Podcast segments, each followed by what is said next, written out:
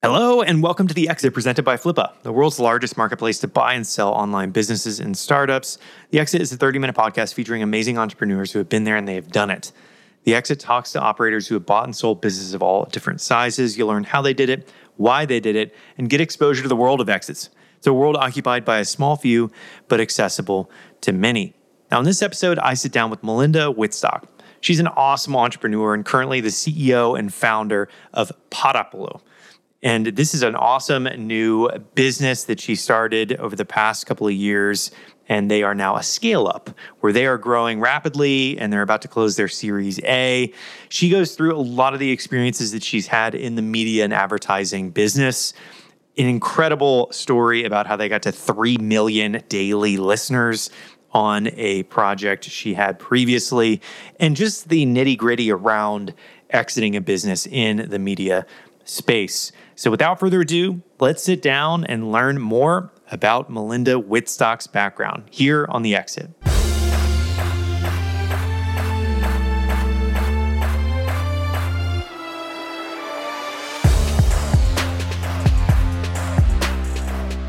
All right, what is up, everyone? Today I am joined by Melinda Wittstock, and she's the CEO and founder of Podopolo. How's it going, Melinda?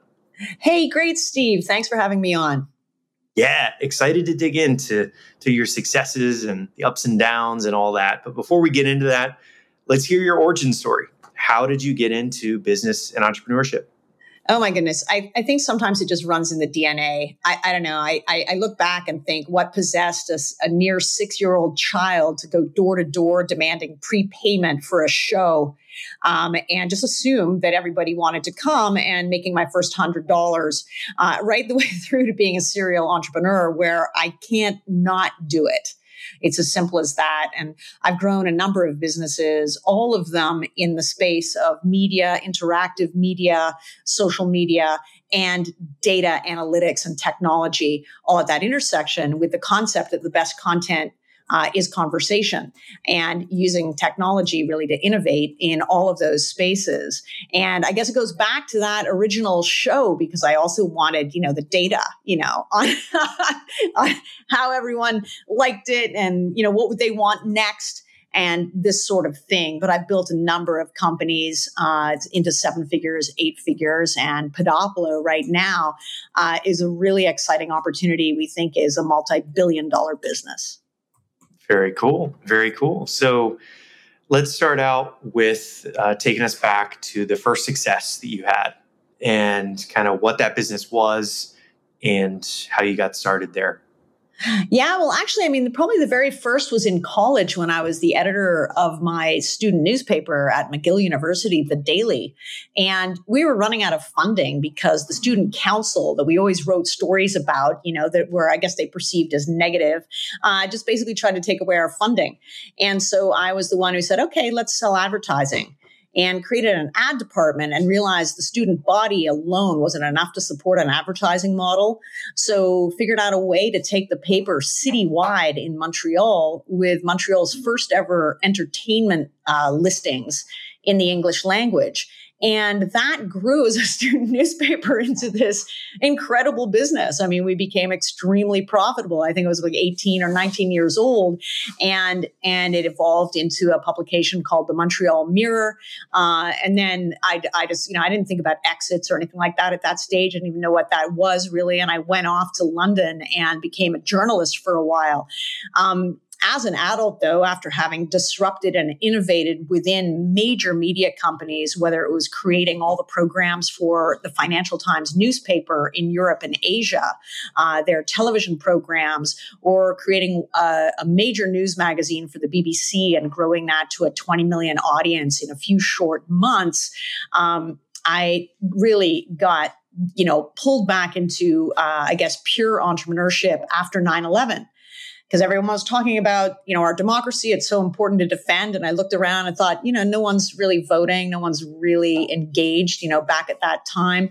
And that was the impetus to create Capital News Connection which in a few short months grew to a daily audience of 3 million people across 300 public radio stations, commercial radio stations, major market television stations, newspapers, and increasingly digital properties.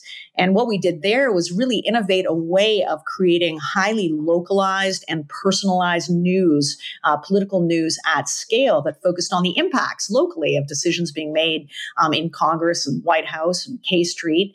Uh, won 17 Edward R. Murrow Awards for that created really a, a, a, whole new business model for really repurposing content um, with a very small team to personalize at scale. Uh, that company did very well. Um, exited that company. I wish I knew more about exits. Yes, another opportunity here where I could have gotten a lot more for that company um, mm-hmm. than I did. But along the way with Capital News Connection, I I really got excited about the ability of technology, particularly um, on, supervised machine learning, natural language processing, and clustering algorithms and all these cool things to really be able to scale content, personalize it, make it more relevant, and apply those algorithms to being able to understand uh, people's not only wants, desires, you know, behaviors and whatnot, or their influence in a conversation, but also to um, accurately assess how accurate or how reliable is that user generated content? And that company was a bleeding edge company 2011 where like investors would say to me things like hey so melinda you're really banking on user generated content. What you what makes you think that's going to be big? And i said well these new things you know twitter and facebook and people are doing it and i think you know uh, folks really want to contribute uh, you know to the news conversation or they're an eyewitness to something and, and whatnot. And they'd say okay well even if that's true you're going to have so much data. You know how are you going to manage all of that. And I'd say, well, there's this new thing called the cloud. And they say, okay, well, even if that's all working, uh, you're, banking it all on mobile. You know, what makes you think mobile's going to be big? the conversation would go something like that in you know in in 2011 but that company grew to about 500,000 users all creating content uh, with these incredibly groundbreaking algorithms that could actually uh, really solving the fake news problem before we all knew we had one. That company sadly did not get to exit, didn't have enough money to really uh, continue. It was like very difficult to get funded, uh, just for the very reason that investors perceived risk at each one of those points, right? That, you know, we were maybe trying to do too much. I could see it. That company would work now. Um, that morphed into Verifeed, um, which took that same technology and applied it to social media uh, conversations using unstructured data, natural language processing, all the things to really actually understand uh, who was an ideal customer, um, uh, you know, for a brand or a business. Um, and that business actually did well, but it was a really hard business because you'd get the most amazing data-driven insights that our clients really didn't know how to use and wanted us to implement, which became sort of a story of do I really want to run an agency business? And the answer is no, not really. I didn't really want to run an agency business. I wanted to create a highly scalable, you know, SaaS platform. Um, and uh, along the way, um, it occurred to me that this might be quite usable in the mergers and acquisition space as a real time indicator of the valuation growth um, of a company just by understanding mm-hmm. how much esteem you know customers had for a certain brand or um, and and and whatnot and so that uh, uh, you know was really kind of uh, absorbed into uh, the, the work of Zero Limits Ventures. Um, actually, our board chairman at Podopolo runs Zero Limits Ventures. You should definitely have him on your podcast. He's a valuation growth expert. And this is now used, you know, with all his clients as a mechanism of not only assuring uh, valuation growth, but being able to assess it. Uh, so that's kind of like a brief, uh, not so brief, maybe history of all the stuff that I've done. Um, suffice to say, somewhere along the line, like you, I launched a podcast, and I launched the podcast that I wished that I'd always had as a female founder in tech. Uh, there's not more of us now, but at the time, not very many. Um, uh, obviously still struggle to you know 2% of highly scalable qualified female founded companies actually get venture money and that's a percentage that hasn't moved in two decades and so i really wanted to affirm and acclaim the journeys of female entrepreneurs and provide real practical advice you know for mm-hmm. women founders any industry at whatever stage of, of their business or business growth that they're at uh, 700 episodes in now with more than a million listeners at Wings of Inspired Business. And as I was building that, even with all my business and marketing expertise, technology expertise, it was difficult as a podcaster to be able to figure out how to grow reach, how to get discovered, how to engage uh, your audiences, how to actually know who's listening and understand who's listening, and moreover, how to actually make money from podcasting.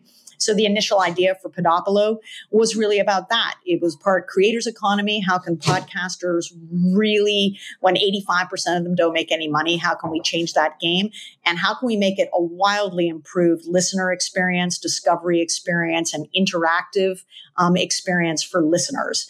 Uh, so that's what I've been doing for the last 18 months or so. And the business has moved from startup to scale up. Very cool. And when it comes to a lot of the questions that I get on a regular basis around exits, it's it's a lot of what's tracked is what I always kind of come back to. And yeah. coming from the kind of media advertising space, what types of things were you guys tracking at your your business that you, uh, I guess, the first success business that you had? Um, how how did you package that up? And you said, you know, there was a really hard business that you had with the data and analytics kind of focus. But besides that, because I, I, think that might be a little more difficult to unpack, what types of things were you pack uh, were you tracking that helped? Do you think with you know exiting your companies? Yeah. So in the in the context of Capital News Connection, it was just audience growth and the fact that we had regular engaged mm-hmm. listeners and viewers at three million a day uh, yeah. you know, which is amazing. And it was sustained. Uh, one thing that we did with Capital News Connection that I didn't mention was uh, I, I, like to call it an app, but back in 2008, it was a widget that lived on different websites using Flash. Uh, remember that? Uh, and um, that grew to 3 million users. And it was a really innovative app that any citizen could ask any question of their lawmaker in Congress, vote the questions up the order, and our correspondents who were accredited journalists in Capitol Hill or the White House could go around and get those answered uh, with follow ups. And those answers would then be on this app or widget for people to listen to, comment, and share. One of the things that was really interesting about that is the answers that we got from lawmakers when citizens were asking the questions were much more newsworthy, much more authentic, much more real than any journalist questions. And those stories became more saleable, if, if you will. Like, like those became more kind of profitable stories. So we were always looking at things like obviously growth, but obviously profitable growth, right? uh, Ask Your Lawmaker filled a really great way because citizens were asking the questions. It became this news engine that made news gathering less costly uh, so that was um, a mechanism. Also, obviously, the conversion rates on that, how many listener questions we were getting, you know, and you had a thousand people putting their name to one quest, you know, their name to one question, and then you know, five thousand people the next week putting their name to that question. Those sorts of things. Uh, but the other thing we were tracking in that business was the reason we could win all these awards and be so productive only with like six reporters i think eight reporters at its height producing hundreds of stories like every week that were npr quality uh, like really in-depth uh, you know pieces uh, for npr stations for instance is because we worked as a team and we were really good at repurposing so one of the metrics we followed there was if you create content once, can you repurpose it multiple times? And that was actually an internal metric uh, that we used at that company as well. Now, all these companies are very, very different. Like when I look at Podopolo right now, uh, you know, what we're measuring is obviously the, the things you would measure in terms of, you know, user traction, um, engagement, but also uh, measures of vir- virality, like how many podcasters invite their listeners to listen on Podopolo as opposed to another app right? Um, how many listeners are inviting their friends? How much time is spent listening? Like we're excited right now because our listening hours number is going up 500% a week. Uh, that feels good. We look at retention rates right now on Podopolo, 93%. We look at, you know, average, uh, uh, you know, um, average weekly use, not so much daily use or monthly. We, we do have that, but that's at 67%. So how to keep those, those are good numbers, how to sustain and maintain those, how to continue to get drive higher and higher conversion rates. But we also look at metrics of customer success, like net promoter scores. How happy are people with the product right uh, you know are they happy enough to tell a friend is is is very critical we're also looking at things like how can we move the needle for podcasters and content creators so they're making more and more money, whether it's through the advertising placement or through subscriptions or crypto tip jars or any of the different things um, that we we could do. Um, there's also in our case because we're a social impact company we have these big stretch goals about how much have we given to I don't know, remove CO2 from the atmosphere or help people in Ukraine, not only as a company, but amongst all our listeners, amongst all our podcasters. How are we leaving the world better um, than it was? Um, and many other metrics because the platform has um, a very sophisticated AI within it that helps podcasters really understand and know for the first time who's actually listening to their podcast. Um, uh, uh, that AI uh, allows us to to provide a much more predictable and higher return of, on investment for advertisers who know that their ads are being placed on podcasts where they'll uh, get a much higher conversion rate than just playing a numbers game and on a you know qualified podcast with 10,000 downloads or more and hoping for a 2% conversion rate. We can get those rates up higher for advertisers. And as a result the other number we're looking at is how can we increase the standard sort of $25 on air CPM for a podcast ad you know, to 40, to 50, to 70 as a result of that precision, precision targeting. Cool. Very cool. Yeah, I like that you can do more more of a deep dive on who's actually listening. That's a, mm-hmm. a, a, big issue uh, in this space. Yeah, for it sure. is. We're solving it. yeah.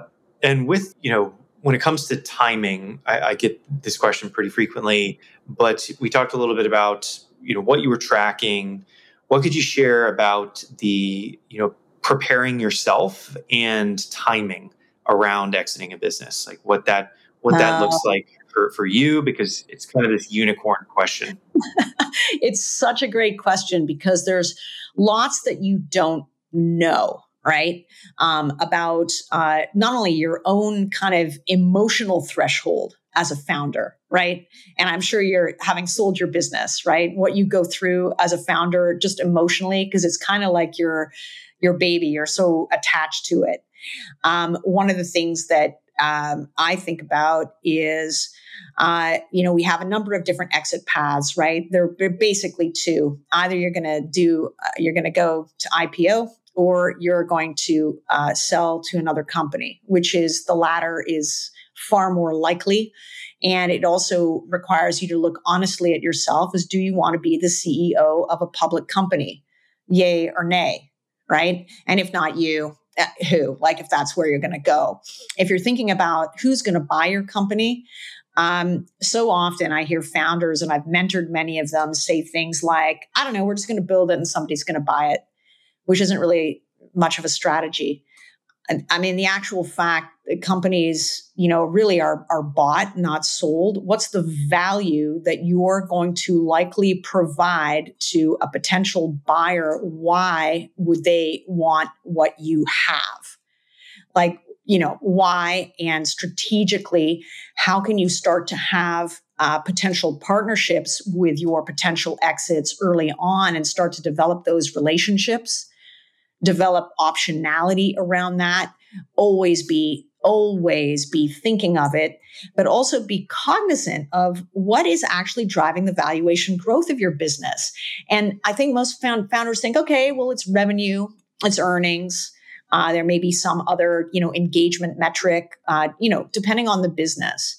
But often there are so many other things that aren't necessarily like obvious.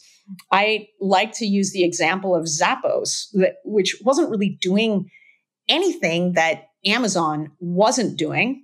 Uh, sold to a billion dollars to Amazon.